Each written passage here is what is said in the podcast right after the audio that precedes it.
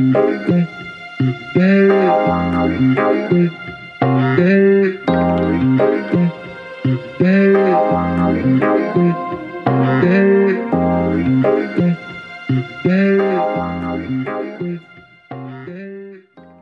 and welcome to our podcast on social media and education. So I'm Victoria Arnold.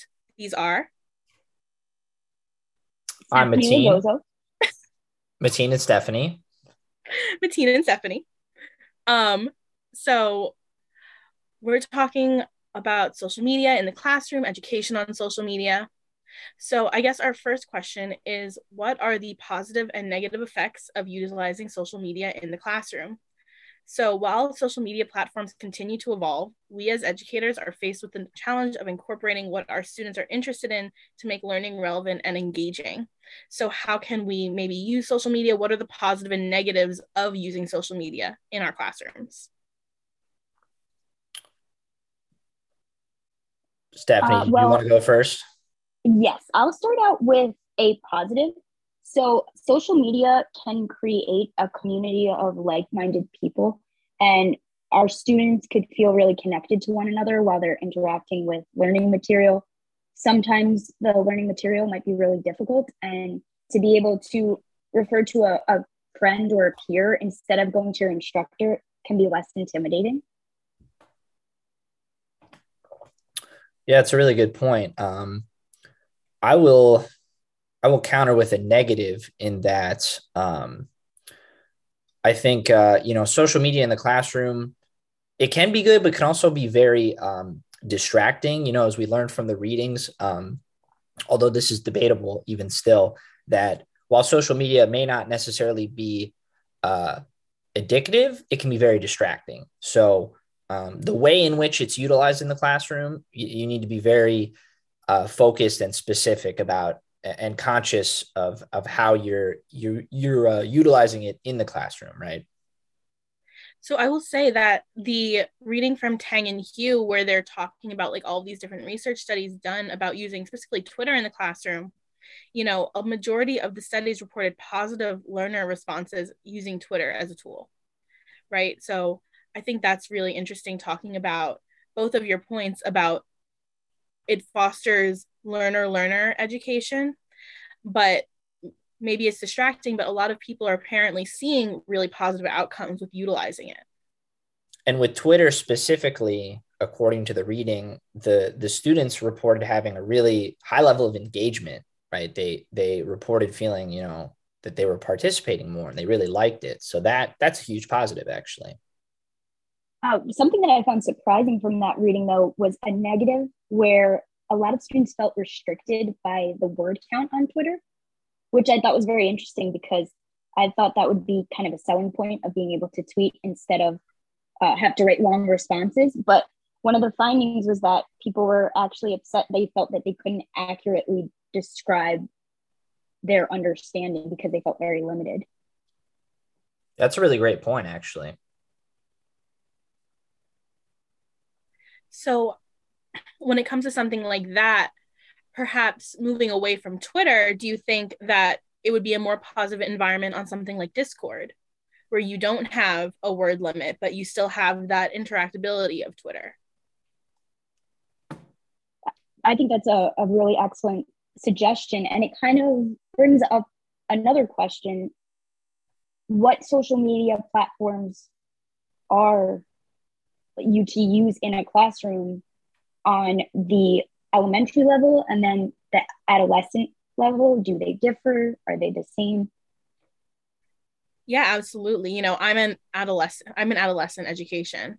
So we're looking a lot right now at stuff like um, Twitter, at stuff like Instagram and TikTok, trying to take these social media platforms that at, you know, 15, 16, 17 years old, our students are incredibly involved in right now and they're incredibly interested by.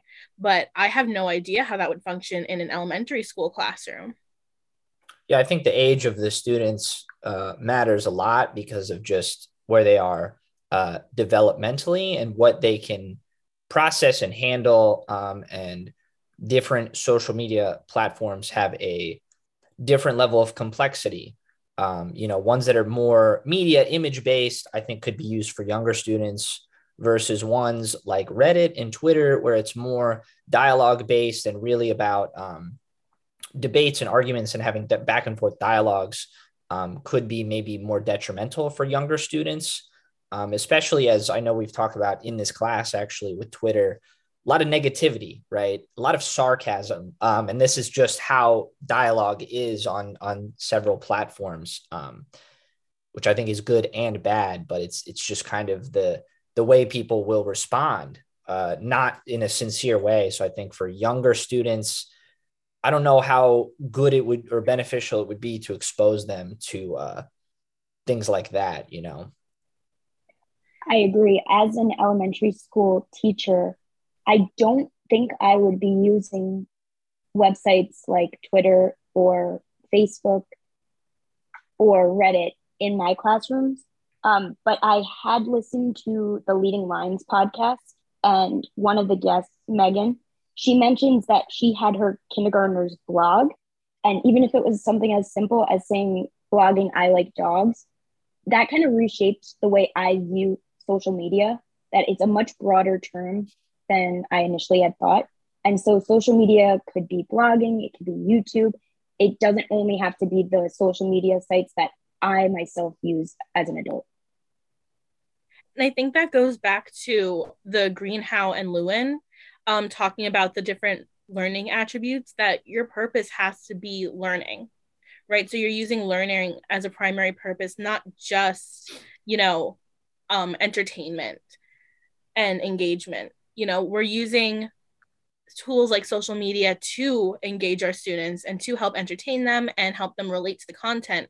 But our primary purpose has to be learning that they're actually getting something from this.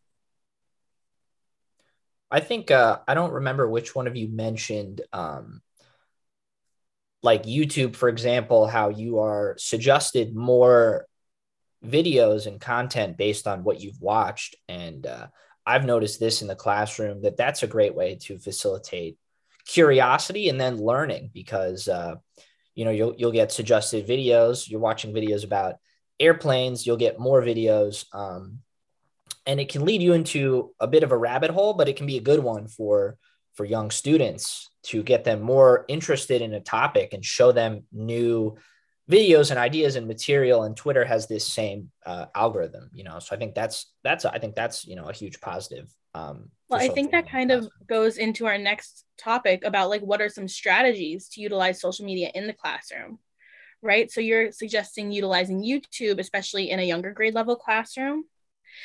Um i think that's a great idea especially like um with this week we got to in one of my classes we got to watch um some youtube videos and it was really interesting but at what point does in my mind does youtube supplement education and what point does it replace it you know so how can we responsibly utilize those tools as teachers so that we're still doing what we need to do and teaching our students rather than just having someone on the screen do it. Right. And that goes back to the idea that social media should be used as a tool, but as you said, not a replacement.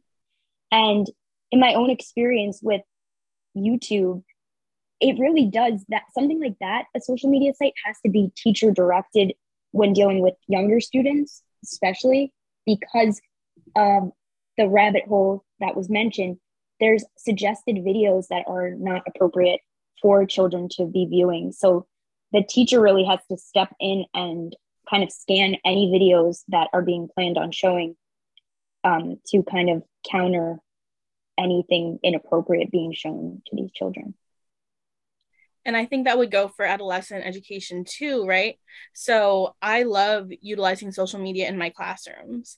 Something that i'll do for um for some students or for some uh, books and novels is that i'll have my students create a twitter account where they'll take the persona of that of that character or they'll make an instagram reel or a tiktok for a specific purpose that relates to the class but we have to also be careful that it is relating. So we have to guide these activities. We provide those examples of other people who have done this before So, like, even if you don't have other students who have done this before, if you, this is something new that you're incorporating, there are always people who have published and posted similar things on the platforms that you can use as guiding examples.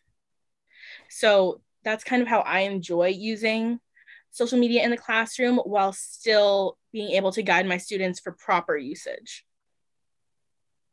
Well, first off, that Twitter activity sounds like it was really engaging. I think that's such an excellent way to connect it in a meaningful way. It's you're not just incorporating it just to incorporate technology, like it checks off that box on a lesson plan. It's actually something that I think could get students excited about learning and also kind of uh, guide them into using a platform like Twitter in an appropriate and meaningful way. So, how, speaking of using stuff in appropriate and meaningful ways, looking at the tools we use, specifically like social media developed for the classroom. So looking at Schoology and Google Classroom, right? How can we effectively use those in our classrooms? Like, is that something you really use in elementary education?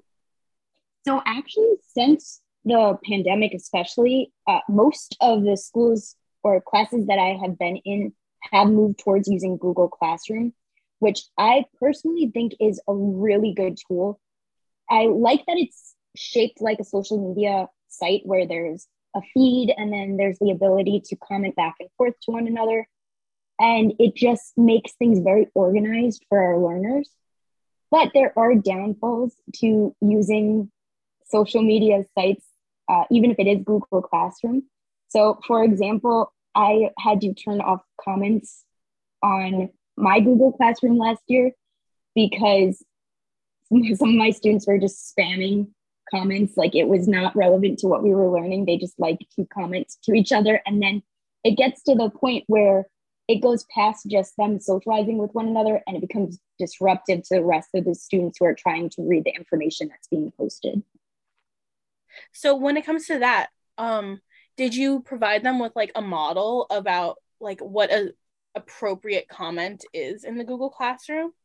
Yes. So that's exactly okay. what i realized. I had made the mistake as the adult by not showing them clear expectations i kind of just introduced google classroom and then i realized that uh, we really do need to model ourselves what it means to be a good digital citizen. So i turned off the comments. We had a discussion. I showed them what the comments what the types of comments i was looking for. And then when i turned on comments again they actually had used it in a much more meaningful way. So I didn't have to turn off comments after that. So that's really interesting. Like that's how you can get your students engaged and involved in this and like that you showed them the model and then they were able to take that on their own and make meaningful comments after that. I think that's so cool. Cuz you're that's like a proof of concept, right? That Google rolled out this thing where you can have your students comment and you're proving that like with some modeling it works but you have to have that modeling there right? And i don't i honestly don't think that's specific to just elementary school. I think in high school too like our students are so used to an unfiltered social media where they're just saying whatever pops into their mind that like when you introduce these tools into the classroom even at higher ed levels you have to show them like what a reasonable expectation is and what they what it should look like or sound like when they're responding. You need certain because, parameters you know you need exactly. have, uh, guidelines. Um, and i think I, I like google classroom. I think all the students like it because it keeps them more organized. You know it's less papers that they they need to have. And uh, i think it can save a lot of time eh, in the classroom for teaching and it streamlines a lot of projects and activities. Um, but again, you have to make sure that um, the students need to be trained how to use it. Otherwise, it's not very helpful. You know, the tool is only useful if uh, you have the proper training and guidelines to use uh, said platform or tool, right? Exactly. In the Leading Lines podcast, they actually mentioned um, the teacher teaches at the fifth grade level. She taught at kindergarten, and then she also teaches at the college level. And she said the same thing was true for all of her students. They all have to be taught how to be safe online. They need reminders. And then they also need to be taught how to find information and navigate through what's good news, uh, what's misinformation, what's disinformation. And I think that's a responsibility that we have to take on as teachers when we're deciding to utilize social media in the classroom because a lot of the times there aren't extensive trainings on these things. We have to teach ourselves. We go on YouTube, you know, we go on Reddit, we figure it out. You know, uh, my district right now is not utilizing Google Classroom. They're using you're, they're using Schoology, and they keep saying, "Yeah, we'll give you a training. Yeah, we'll give you a training." We're a quarter in, and there's been no training.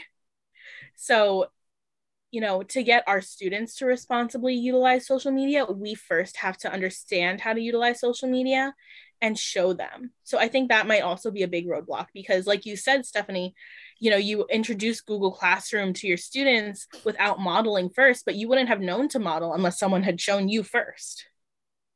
I couldn't agree more. I think it really does start with us. We are ultimately the role models and the influences. So we have to really take that role serious and examine our own practices before we bring it into the classroom.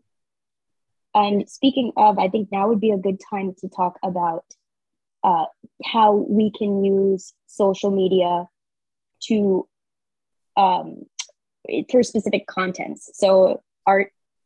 Would you like to speak on that, Mateen? Um, yeah, so I am uh, becoming an art teacher, so I think I can uh, comment on this one. Um, obviously, first one that comes to mind is uh, Instagram. I think Instagram has been uh, tremendous, and I know that it has been used in some classes um, to uh, foster creativity in students um, and things like um, Vimeo for videos and Flickr to upload photo albums, um, all these things. I, I even used these things back when I was in um, high school and even in college. Um, and uh, yeah, I think this has been huge for education to really like get so much content out there. Um, and especially for um, students that are doing photography and videography, um, it really exposes you to a lot of new art, art forms, types of art new ideas, help students be creative. Um, and it's really awesome for building your portfolio and you know showcasing your your artwork to other artists, other students, um, you know, to colleges for applications. Um, and uh, and yeah, it connects it connects you to um, other people outside of the class uh, out of the classroom as well um, which is really, really cool. So I think it's been a huge benefit. I don't think there has been too many uh, downsides. Um, and it's, it's kind of, you know, created, uh, let's say, an explosion in uh, popularity of photography. Now, so many people are doing photography thanks to Instagram. Um, so it really, it was a paradigm shift. It really changed the game. And it, it did in the classroom as well, for sure. I love what you're talking about here with connecting to people outside of the classroom. So that talks about like what Tang and Hew were talking about with the learner to learner communication that they found through Twitter, which not just through Twitter, like you're talking about Instagram and stuff like that. So I think that's so important that these social media platforms allow our students to not only talk to, to each other, but seek outside information and talk to people outside about those same topics that it shows them um maybe experts but also just different points of view. Exactly. As a newer teacher i find myself um, going to reddit and facebook just to gain insight from people who are more experienced in the area and I've found that some of the stuff i've learned online from these forums have been more beneficial to me than like pd activities that are required of me in school So I think social media can definitely like I think we can all agree that social media can be a tool that we can use in the classroom, but it has to be done responsibly and effectively for it to work. Exactly. Absolutely. Okay, so this was a really great conversation. So I'm excited to hear like what our other peers have to say about it and I'll see you all later. All right, guys. Good chatting. Great talking. Bye. Bye.